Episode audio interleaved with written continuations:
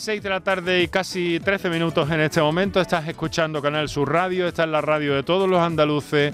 Esto es por tu salud, un acercamiento diario a cuestiones que tienen que ver con nuestra salud para conocer, para orientar, eh, para divulgar gracias a la presencia de especialistas que nos prestan eh, cada tarde un hueco en su agenda para comprender un poco eh, un poco todo esto. Hoy el programa está dedicado a la miastenia gravis y hemos convocado, eh, por una parte, voy a saludar en primer término a Mamen Gil, mi compañera y afectada.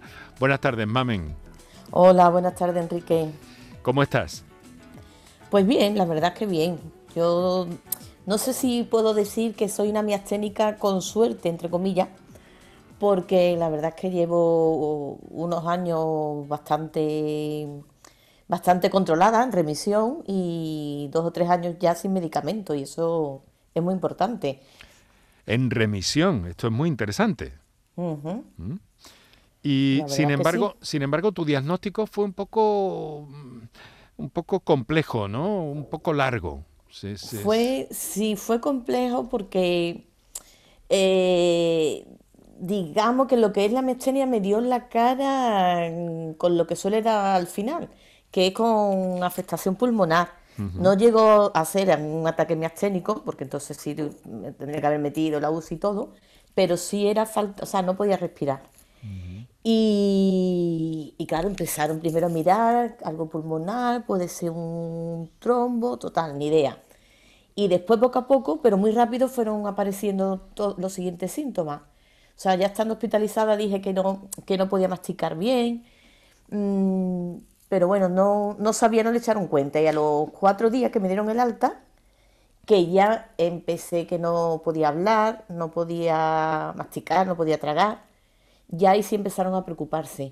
y, y, lo que sí tuve la suerte, tuve la suerte que en ese momento, por otra serie de circunstancias que no sé si tendrían que ver al final con mi astenia o no, porque tampoco dieron con, con lo que era, pues me estaba viendo el doctor Cuello de la, del Virgen de Rocío, del jefe del servicio de internista de Virgen de Rocío. Mm. Y, gracias a que él se tomó muchísimo interés, estaba a punto de jubilarse además, y decía, antes de jubilarme tengo que saber qué es lo que tiene. Y ya un día que vi doble, la primera vez que tuve visión doble, se lo dije y me dijo, va a hacer esto. Ya enseguida me puso en contacto con neurólogo y efectivamente fue mi astenia. O sea que entonces no se presenta con síntomas muy, muy palpables, muy notables. A mí, Por menos en tu caso, te digo que fue, mi caso, fue... Muy bien. Eh, quiero presentarte a nuestras invitadas. Muchas gracias, Mamen, por estar con nosotros. Te gracias a ti siempre. enormemente, ya lo sabes, y dedicar este día a este mal eh, que, bueno, que afortunadamente en el caso de nuestra invitada, pues está en remisión. Esto resulta muy interesante. Doctora Belén Lozano, eh, conocedora de esta patología en el sector de atención primaria y directora de primaria en el distrito Costa del Sol. Doctora Lozano, muy buenas tardes. Buenas tardes. Muchas gracias por estar con nosotros. Bueno, es esperanzador escuchar esto, ¿no? Una, una miastenia puede entrar no sabemos si en todos los casos, pero en algunos sí, en remisión. Sí, es esperanzador. Eh, hoy día es verdad que, ha avanzado bastante el diagnóstico. Eh, es cierto que hay más diagnosticados, pero es porque tenemos mejores medios de diagnóstico mm. y, y, al mismo tiempo también tenemos mejores tratamientos que pueden adaptarse mejor a cada paciente para que cada paciente se controle mejor. ¿Hay, doctora Lozano, en el ámbito de la primaria algún rasgo, algún síntoma que haga, que pueda hacer sospechar al médico, al especialista de familia, de que puede, podemos estar ante una miastenia? ¿Alguna sospecha? Sí, suele, suele debutar muchas veces con una miastenia ocular.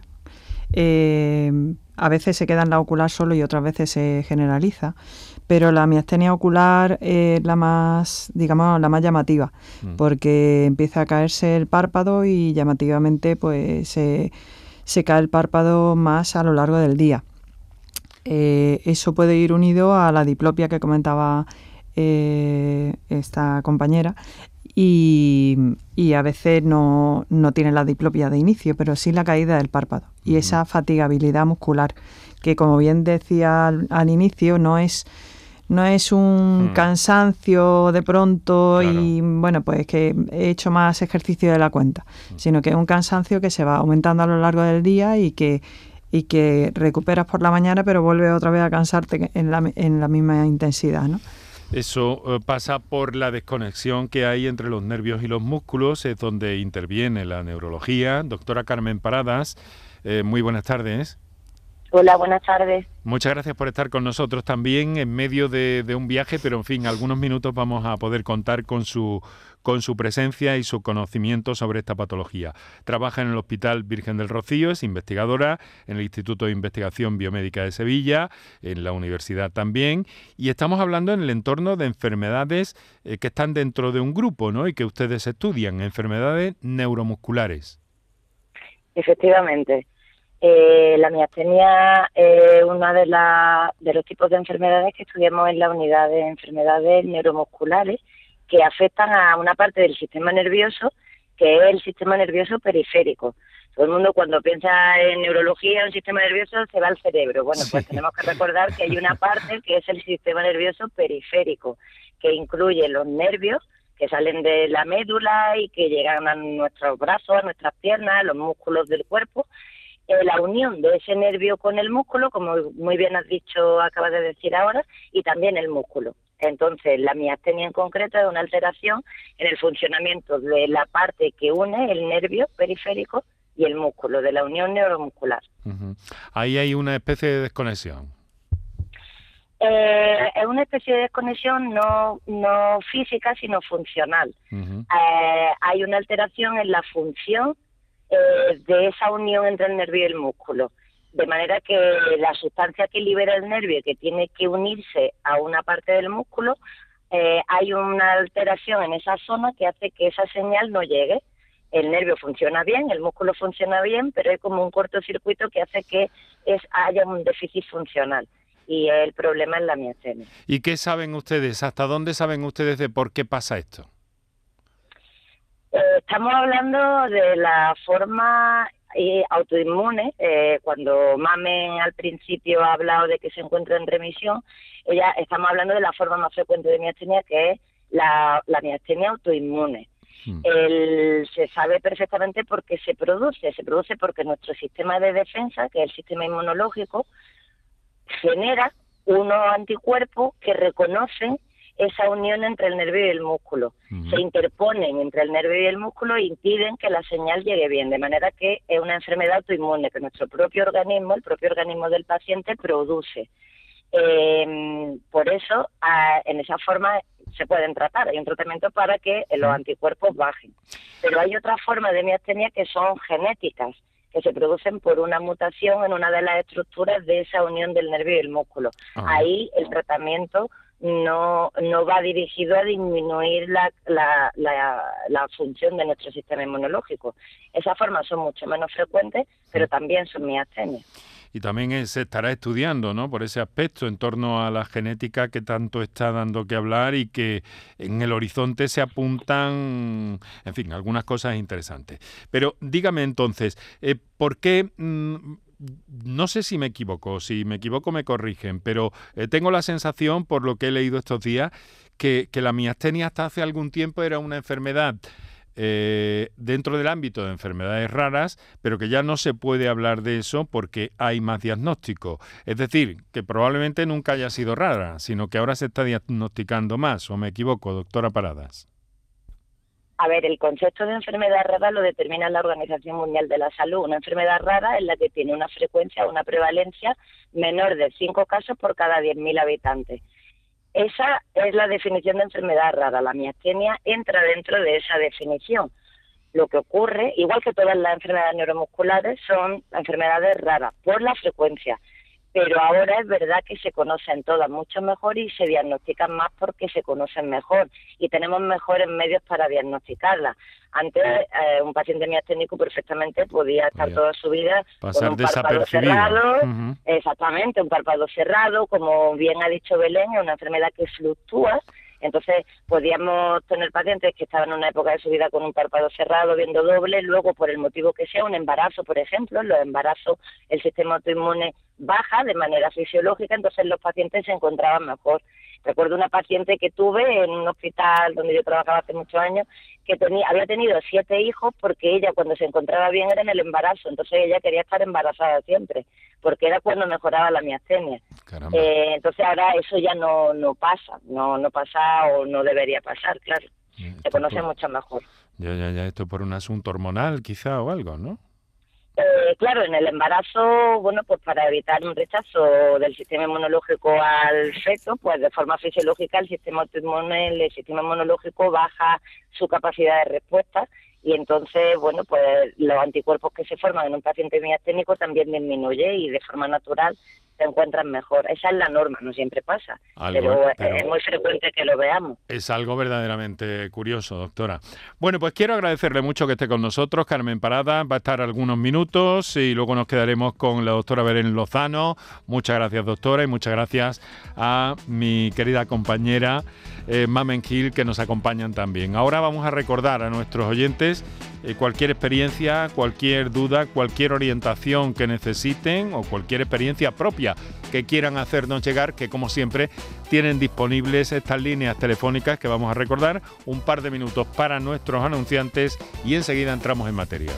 Para contactar con nosotros puedes hacerlo llamando al 95 50 56 202 y al 95 50 56 222 o enviarnos una nota de voz por WhatsApp al 616-135-135.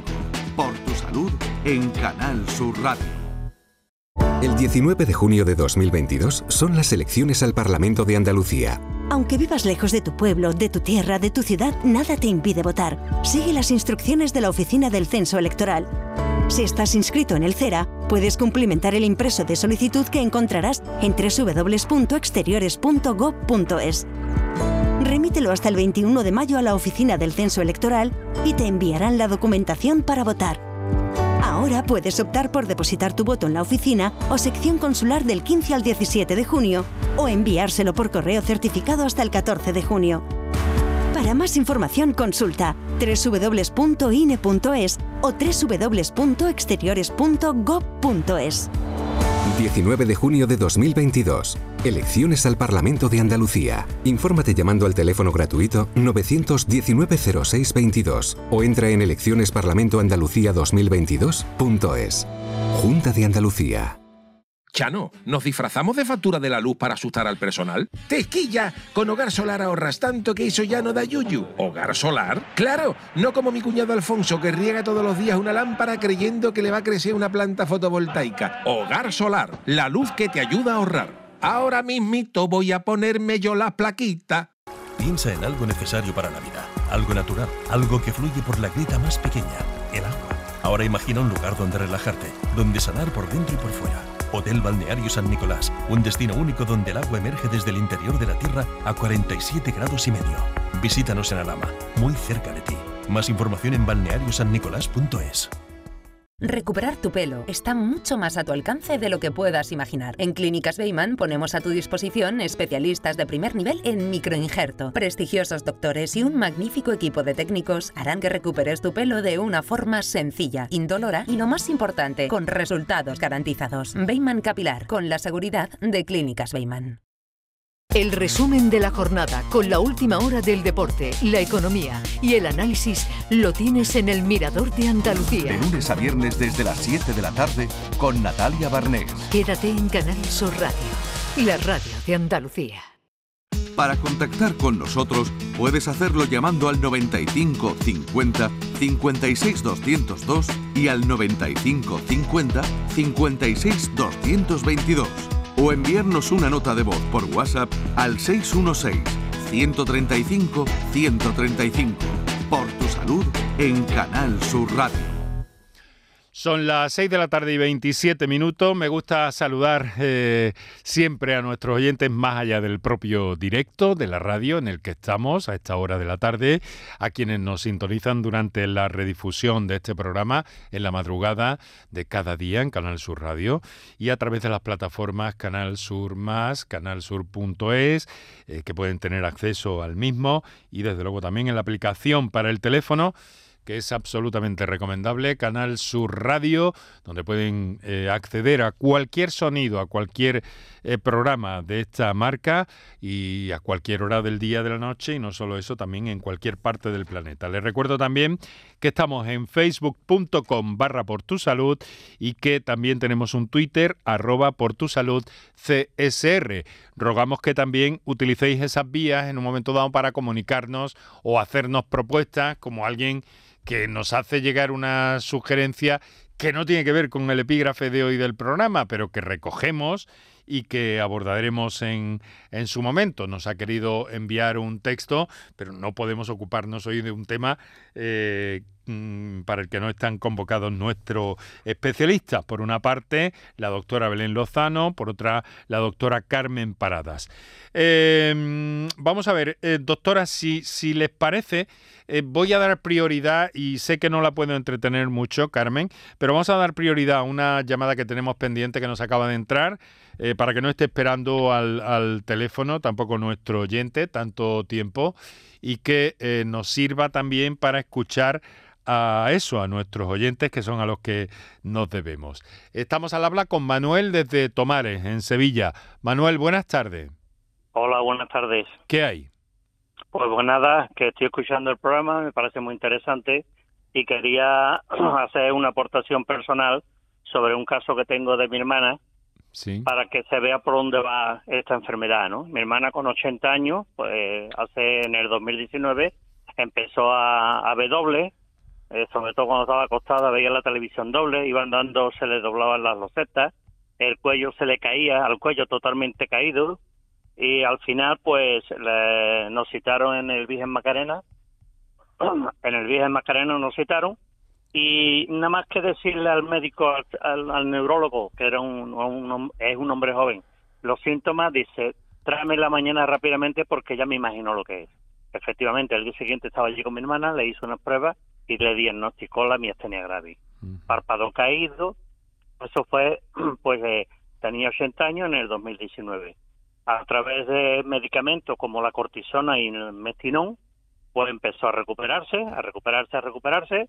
Eh, ya ella sola no puede estar en casa, ella está en una residencia y la verdad es que ahora mismo está muy controlada. Claro. Cada seis meses la revisan en el Virgen Macarena, que hay una, un equipo de neurólogos fenomenales, gente jóvenes, muy bien preparada. Y ya le digo que mi hermana, ella va a estar en la residencia, eh, de, es dependiente, no, ella no se puede ya Sí, pero, el, ni- el- pero el- el- la complicación de la miastenia la tiene controlada. la tiene controlada, ella ya no ve doble, eh, la- le tienen la- lo- los brazos son los que no pueden subir, pero su cuerpo está bastante más derecho eh, de, de como estaba, eh, ella anda con su andador, es decir, a lo que quiere llegar, que gracias a la, a la rapidez de, de- de los médicos que hay hoy, que ya digo, este, este hombre era un hombre joven y la doctora que la está llevando también lo es, ¿no? Y bueno, ahí está mi hermana que tiene 84 años ahora y está bien para Manuel. como es la para como es la enfermedad. Manuel, pues le agradezco muchísimo, le agradezco muchísimo esta contribución que nos hace al programa de hoy con esta experiencia tan directa y, y- y se lo agradecemos muchísimo y bueno, que, que vaya bien con, con su hermana, ¿vale? De acuerdo. Si me deja apuntar una cosa solamente. Sí, señor, y es adelante. Que, eh, tengo tengo una prima hermana, tengo una prima hermana que hace mm, casi cincuenta y tantos, sesenta años, pues se le diagnosticaron esa enfermedad. ¿eh?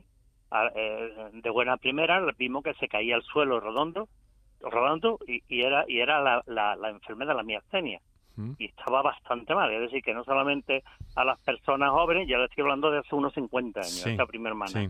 y a mi hermana pues ahora con 80 años se la han diagnosticado también no bueno eso es como una anécdota que quería argumentar y que y que hay soluciones siempre que hay que acudir rápidamente a los médicos que hoy afortunadamente hay especialistas muy profesionales que, que saben llevar el caso. Manuel, muchas gracias por su participación. Un fuerte A abrazo. ustedes por esta divulgación. Muchas gracias. Eh, bueno, doctora Paradas, cuando usted tenga que, que dejarnos, por favor nos lo dice con toda tranquilidad hasta donde pueda llegar y nosotros pues, pues nos hacemos cargo y nos hemos comprometido a No, ese compromiso, a esa no actividad que tiene. Lo que quiero aprovechar es para preguntarle, porque parece ser que eh, el factor edad que ha mencionado este señor en el caso de su hermana, tiene en el caso de la miastenia gravis em, mucha, mucha presencia, ¿no? Porque, a ver, las mujeres creo que eh, se dan los primeros, el debut de la enfermedad a unas determinadas edades, también aparece en el varón, pero más tarde, ¿cómo es esto? Pues mm, empezamos a saber más cuando se empezaron a hacer estudios epidemiológicos más, más serios y con poblaciones más amplias de edad. Ah, clásicamente la miastenia se consideraba como más frecuente en mujeres en edad joven, adultas jóvenes. Pero nuestra sorpresa fue que cuando hicimos estudios epidemiológicos amplios vimos que había un segundo pico de incidencia muy, muy importante en edades mucho más avanzadas, a partir de los 70 años. Y eso lo vemos mm, en la consulta perfectamente. El ejemplo que ha contado Manuel con su hermana es un clásico ejemplo que, se nota en la consulta. Pacientes de edad avanzada y que suelen, suelen por lo general responder muy bien al tratamiento. Entonces que se quite ya el, el cliché antiguo de una enfermedad de mujeres jóvenes, porque no es así. Em, doctora Lozano, eh, esos tratamientos, ¿cómo van? ¿En qué consisten? ¿Qué herramientas tienen ustedes para, para, mm, para tratar la miastenia gravis?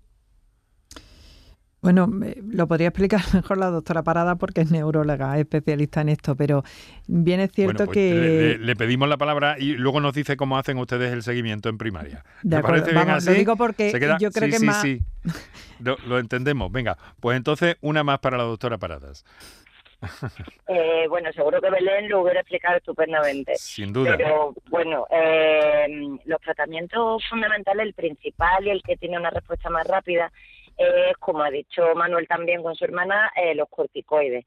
La prednisona, a dosis a dosis alta, no a dosis bajita, a dosis plena, es un tratamiento que eh, normalmente en tres meses, tomándolo diariamente, en un 80% de los pacientes vamos a ver una mejoría muy clara. Eh, los pacientes que no responden al tratamiento con prednisona se debe asociar otro fármaco que baje el sistema inmunológico, lo que he explicado al principio. Nuestro sistema de defensa es el que produce los anticuerpos, pues tenemos que frenarlo y lo frenamos con otros fármacos inmunosupresores. Son fármacos que toman, por ejemplo, los pacientes que están trasplantados. Ese tipo de fármacos eh, se tienen que asociar a los corticoides.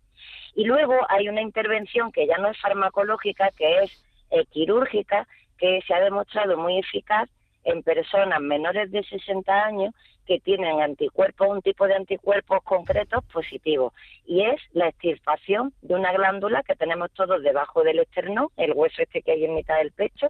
Hay una glándula que se llama timo, pues si se extirpa los restos de esa glándula, también se ha demostrado que el control de la miastenia mejora en un grupo de pacientes con anticuerpos positivos. Ah, caramba. Entonces eh, hay una solución quirúrgica también para la miastenia, en algunos un casos. soporte quirúrgico, no es eh, el, término que ha, que ha dicho Belén al principio, remisión, es lo que nosotros hablamos en miastenia. Cuando el paciente llega y te dice, me voy a curar, curación en una enfermedad autoinmune no se puede decir porque no te puedes curar de tu propio organismo, es tu propio organismo el que produce la enfermedad.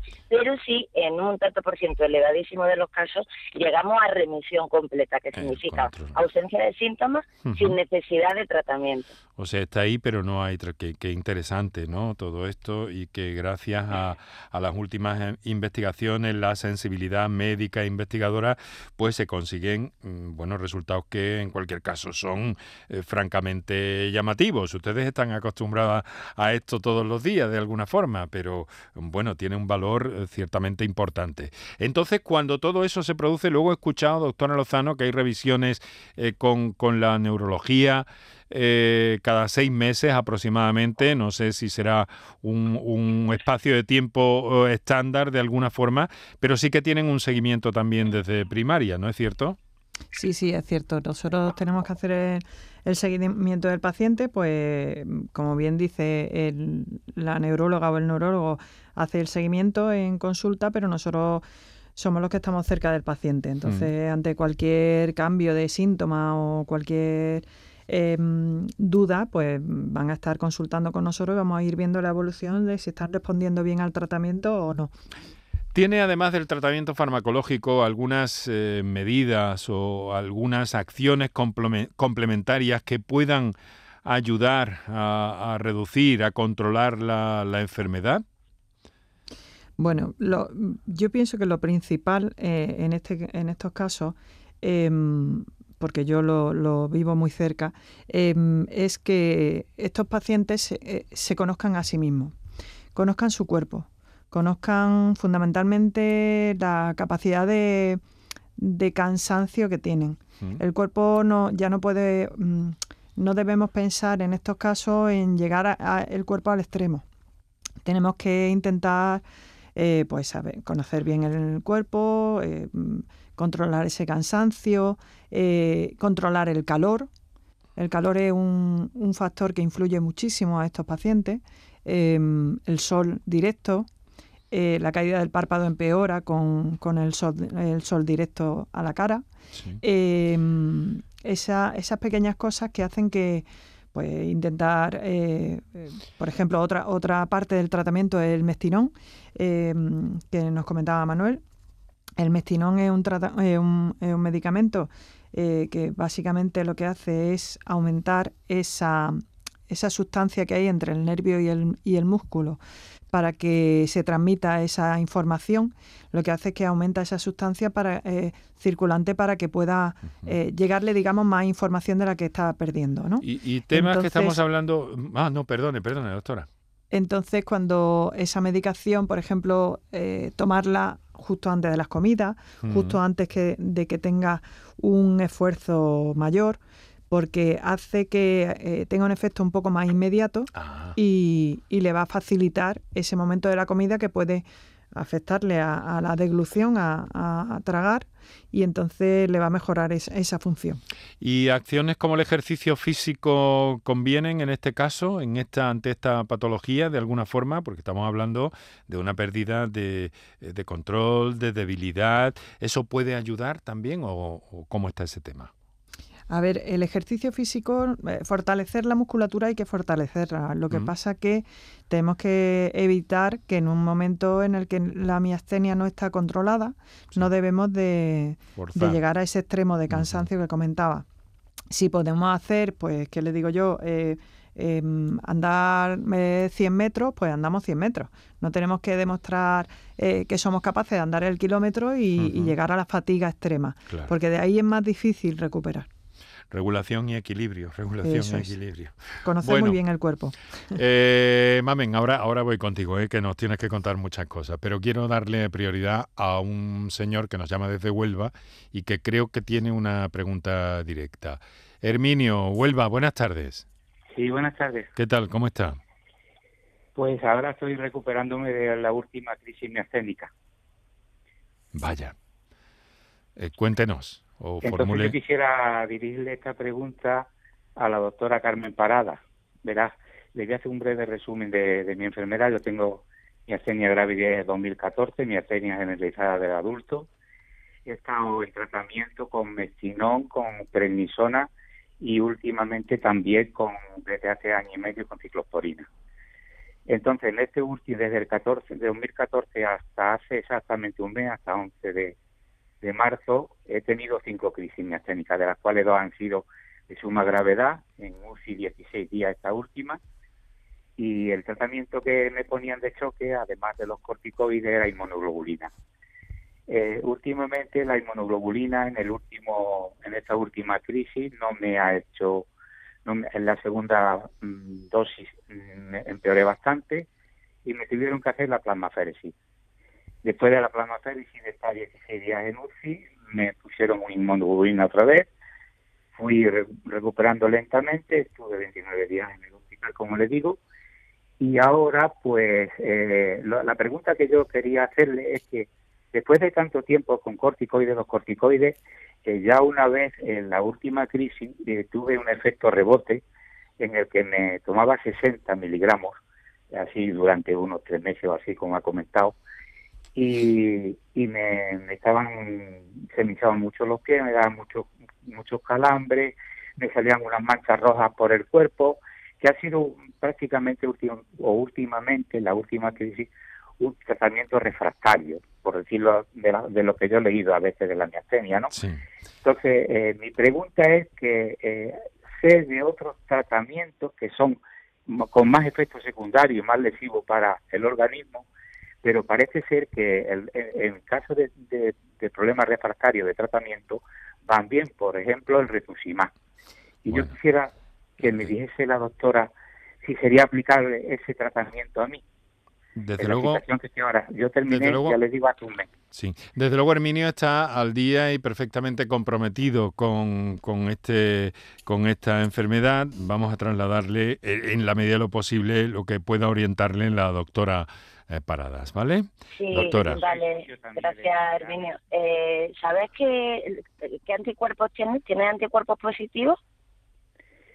Pues realmente no lo sé, creo que sí, que realmente no lo sé, eh, porque no soy tan exacto como para eh, estudiar si los cuerpos, el tipo de, anticuerpos que tengo, no lo sé. Bueno, eso, vamos, lo en el informe, eso todos los pacientes con miastenia se le piden fundamentalmente dos anticuerpos, que son los que están, es una prueba diagnóstica, los tienes que tener hecho y bueno, eso lo ves tú en el informe.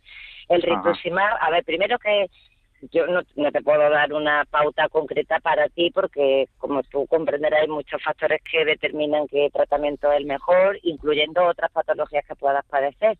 Pero hay muchísimo arsenal, no solamente la ciclosporina, hay ni el rituximab, otros muchos fármacos que pueden disminuir eh, y bajar la actividad del sistema inmunológico. Y dependiendo del anticuerpo que tengas, el rituximab puede ser de primera elección o no. Si tiene un tipo de anticuerpo, el rituximab se sabe que es muy efectivo contra ese anticuerpo, pero si no es ese anticuerpo, si es el otro, el rituximab no es de un fármaco de primera ni de segunda línea. Hay otros que se pueden probar antes que el rituximab. Y sí. simplemente le interrumpo un segundo solamente. Precisamente hoy he ido al médico de cabecera porque eh, aquí en Huelva nos hemos quedado sin una doctora que había de neuromuscular especialista, el Bar Murillo se llamaba, que era la que yo tenía, pero se ha marchado y ahora mismo no tengo neurólogo. La cita que tenía eh, era una cita rápida porque me dieron el alta el 11, el 12 de abril de esta última crisis, me iban a ver ahora el 20 de junio, me la han anulado. Entonces yo he solicitado una derivación a su unidad en el, en el Virgen de Rocío.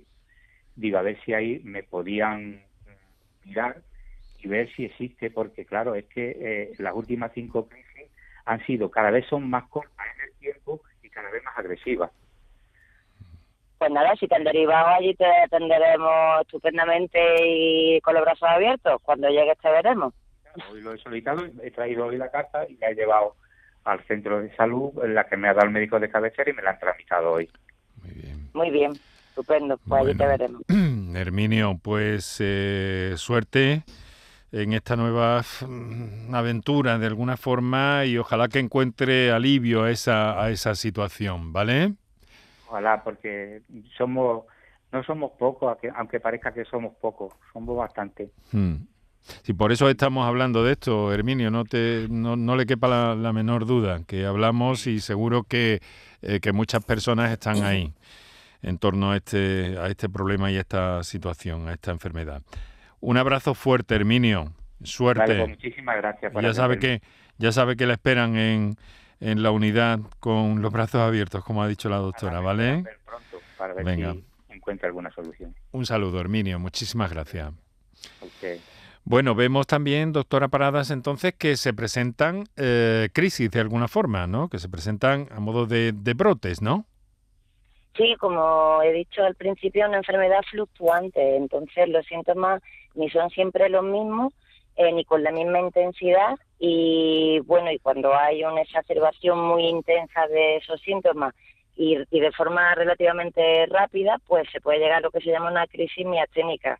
Pero la crisis miasténica, la definición es que tenga afectación respiratoria que requiera un soporte ventilatorio. Ahí es cuando hay una crisis miasténica. Claro, es mm. porque puede atacar a, zonas en un momento a cualquier músculo, cualquier músculo, cualquier músculo. Nosotros necesitamos músculo para respirar, para expandir la caja torácica. Si afecta a la, a la función de esos músculos, pues también te cuesta respirar, o al Claro, diafragma, por ejemplo. Claro, claro, claro. Y una cosa, si me permite, un detalle muy importante que quiero Sí, decir. Se está hablando todo el rato de cansancio. Todo el rato de cansancio, de cansancio. Yo quiero apostillar que lo que provoca la miastenia es debilidad. O sea, la Debilidad. sensación de cansancio es porque tiene el músculo débil. Si no hay debilidad, por muy cansado que estés, no es síntoma de miastenia. La miastenia, el cansancio viene porque aparece debilidad que se puede objetivar. Entonces muchas veces los pacientes se meten en internet, buscan en Google y bueno, y ahí encuentras de todo sin filtrar.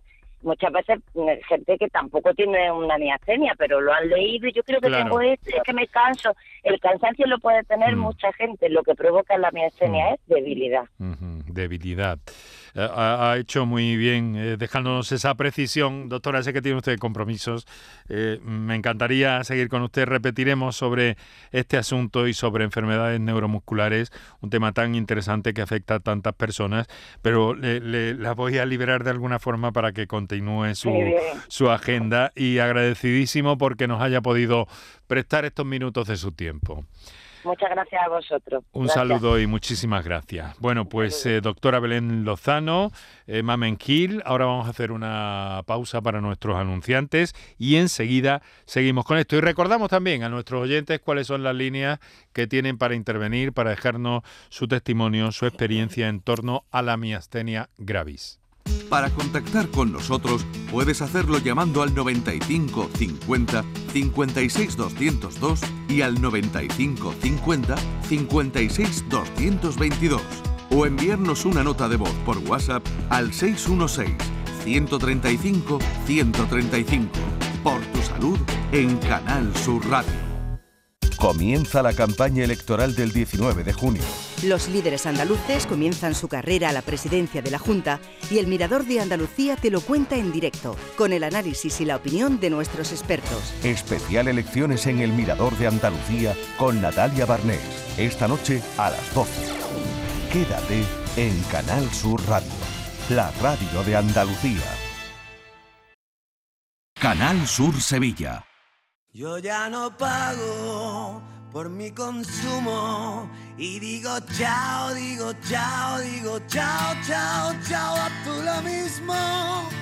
Vente conmigo, nuestro petróleo es el sol. Leques fotovoltaicas Dimarsa y despreocúpate de la factura de la luz. Dimarsa.es. Insomnio, apnea, sonambulismo, bruxismo. Convivir con un mal descanso tiene importantes consecuencias en tu salud. No lo normalices. Desde la Asociación Española del Sueño, Asenarco, podemos guiarte a mejorar tu calidad de vida. Entra en ayudainsomnio.es, Asociación Española del Sueño. Asenarco, siempre a tu lado.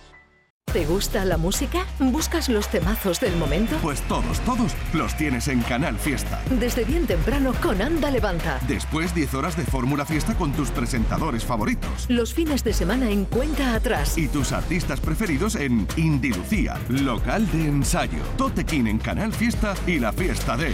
Canal Fiesta es tu radio, porque la fiesta está en tu radio. Grupo de emisoras de Canal Sur Radio. La radio de Andalucía. Enrique Jesús Moreno, por tu salud, en Canal Sur Radio. Tenemos nueve minutos para las 7 de la tarde. Estáis escuchando por tu salud aquí en Canal Sur Radio, en vuestra radio, la de todos los andaluces, con esas líneas para intervenir, que todavía estáis a tiempo. Si en torno al tema que hemos planteado hoy tenéis alguna observación, experiencia o, u orientación que busquéis. 616-135-135 y el directo del 955-056-202 o 955-056-222. Pero tenemos algunas cuestiones, mamen. Me ha parecido muy interesante esta precisión eh, que ha hecho la doctora Paradas antes de dejarnos. Debilidad y cansancio. Y es verdad eh, que, que- que, bueno, que hemos reparado en que hay notables diferencias entre una cosa y otra, ¿no? Claro, es debilidad y fatiga muscular. Es cierto que la palabra cansancio la utilizamos casi todo el mundo, porque yo misma muchas veces he ido, Mm. digo, estoy muy cansada. Y se recuerda que, pero cansada o debilidad. Y, y claro, no es lo mismo. Cansar te, te pueden cansar muchas cosas. Te puede cansar pues una caminata larga de la Mm. cuenta. O sea, que cualquier persona sana se puede cansar en cualquier momento. Es como La cuando, es cuando a veces decimos estoy flojo, ¿no? Quizá, ¿no? Se aproxima más a eso, ¿no? Sí, esa un debilidad. más. sí. Mm, mm. Es cuando, verá, más que cansado es eso, cuando no puede, no tiene fuerza. O sea, Sí, eh, y- no- como no te llega la orden, por ejemplo, los brazos. Yo no podía subir los, los brazos. Eso es- ya es, no es cansancio, eso es la, la fatiga muscular, la debilidad Sí, muscular. Sí, sí, sí. Em, doctora Lozano, em, vamos a ver, em, sobre todo esto, mm, a mí me parece muy interesante que, que pudiéramos eh, eh, profundizar eh, un poco en, en- en que nos explique un poco, aunque sea grosso modo, de esas posibilidades terapéuticas que hay, ¿no? En positivo, eh, que me ha parecido, por lo que le hemos escuchado apuntar la doctora Paradas, pues mm, muy diversas, ¿no? Es decir, que también cada caso es cada persona, de algún modo, ¿no? Sí, el tratamiento tiene que ser muy, muy indicado exacto para ese paciente en concreto, tanto en la, en la presentación clínica que tiene como, como en cómo va tolerando un tipo de tratamiento u otro. Depende, depende mucho de, de cada uno. Eh, como bien decía la doctora Paradas, em, la timectomía es un tratamiento que aporta ayuda, digamos, a- al control de la enfermedad, pero no es, como es una, una enfermedad de origen autoinmune, no es una solución inmediata y no es una solución eh, que, que quita por completo la enfermedad, sino que la enfermedad es una enfermedad crónica y, y es una enfermedad que se mantiene en el tiempo. El resto de tratamientos, eh, que son tratamientos autoinmunes, pues depende de, de- de, como bien decía la doctora Parada, depende del tipo de, de miastenia que tenga, los anticuerpos que tenga y cómo vaya reaccionando al resto de, a, a una batería de, de inmunosupresores que hay, que hay pues eh, se adaptará más a uno u otro A uno tratamiento. u otro, u otro caso, ¿no? Eh, Mamen, en cuanto a la, a la organización de pacientes y en la asociación que tenéis, estáis eh, muy volcados, eh, presionando, buscando, llevando a cabo actividades. ¿Esto es importante en el caso de la miastenia? De la miastenia? Por supuesto, mientras el asociacioni- asociacionismo general es importante y en enfermedades de este tipo más, porque al ser mm, poca prevalencia, desconocida, necesitamos fuerza. Necesitamos fuerza para visibilizar la enfermedad, para que se siga investigando, pues como hemos comentado, existe tratamiento paliativo pero no curativo, para pedir ayuda a las administraciones, pero sobre todo también pues para eh, atender a las personas con miastenia y a, su, y a sus familiares, intentar darle respuesta a sus necesidades, ayudar al paciente a convivir con la enfermedad, asesorar, informar, orientar y además nos ayudamos porque en- cuando hay lo ves una jornada, un congreso, una quedada, eh, al escuchar a otra persona con miastenia, te das cuenta que tú no eres raro, que lo que te pasa a ti le pasa a otras personas. Y por una parte eso te conforta, pero también te ayuda. Este Y papel eso de las... es muy importante.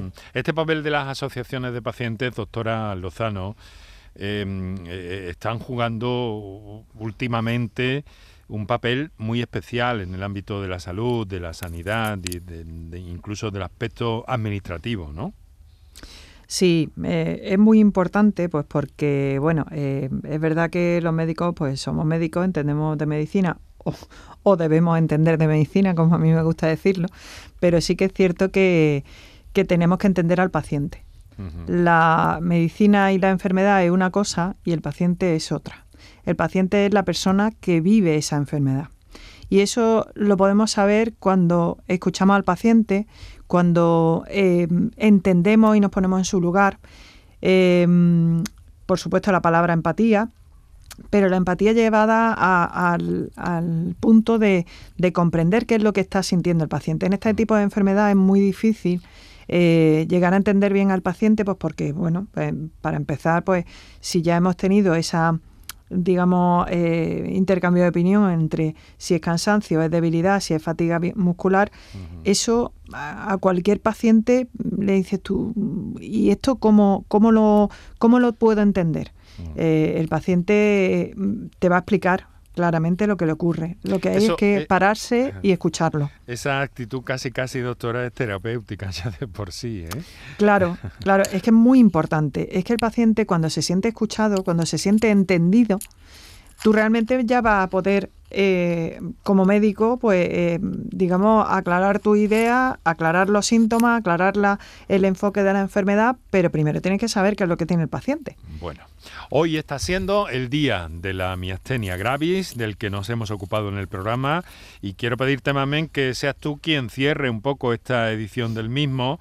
Eh, no sé si hay algún aspecto destacado que, creas que, debamos reflejar en el programa de hoy, o, o en fin, algún llamamiento también también desde el ámbito del asociacionismo de pacientes en torno a la miastenia gravis, lo que tú estimes oportuno. Bueno, a los pacientes con miastenia yo le animo que, que se asocien o si no quieren asociarse, que, que miren nuestra página web, eh, los vídeos de YouTube, porque también le pueden ayudar. ¿Y qué pedimos en general? Pues pedimos sobre todo ser visible, reclamamos una atención especializada y holística por parte del sistema sanitario y sobre todo que se sigan acortando ese plazo para el diagnóstico, que aunque vamos bien, pero todavía queda mucho por hacer y que por supuesto no se deje de investigar. Mamen Gil, compañera, querida amiga, un beso fuerte y nos vemos. Sí, como siempre, muchísimas gracias por todo. Muchas gracias a ti por tu tiempo. Lo mismo que la doctora Belén Lozano en tareas eh, eh, complicadas hoy de agenda, que también ha tenido la amabilidad de acompañarnos desde nuestro centro de producción, desde nuestra emisora, como a mí me gusta decir, de Granada. Doctora Belén Lozano, muchísimas gracias. Nos vemos también a buen seguro. Muchas gracias. Un saludo y muy buenas tardes a todas.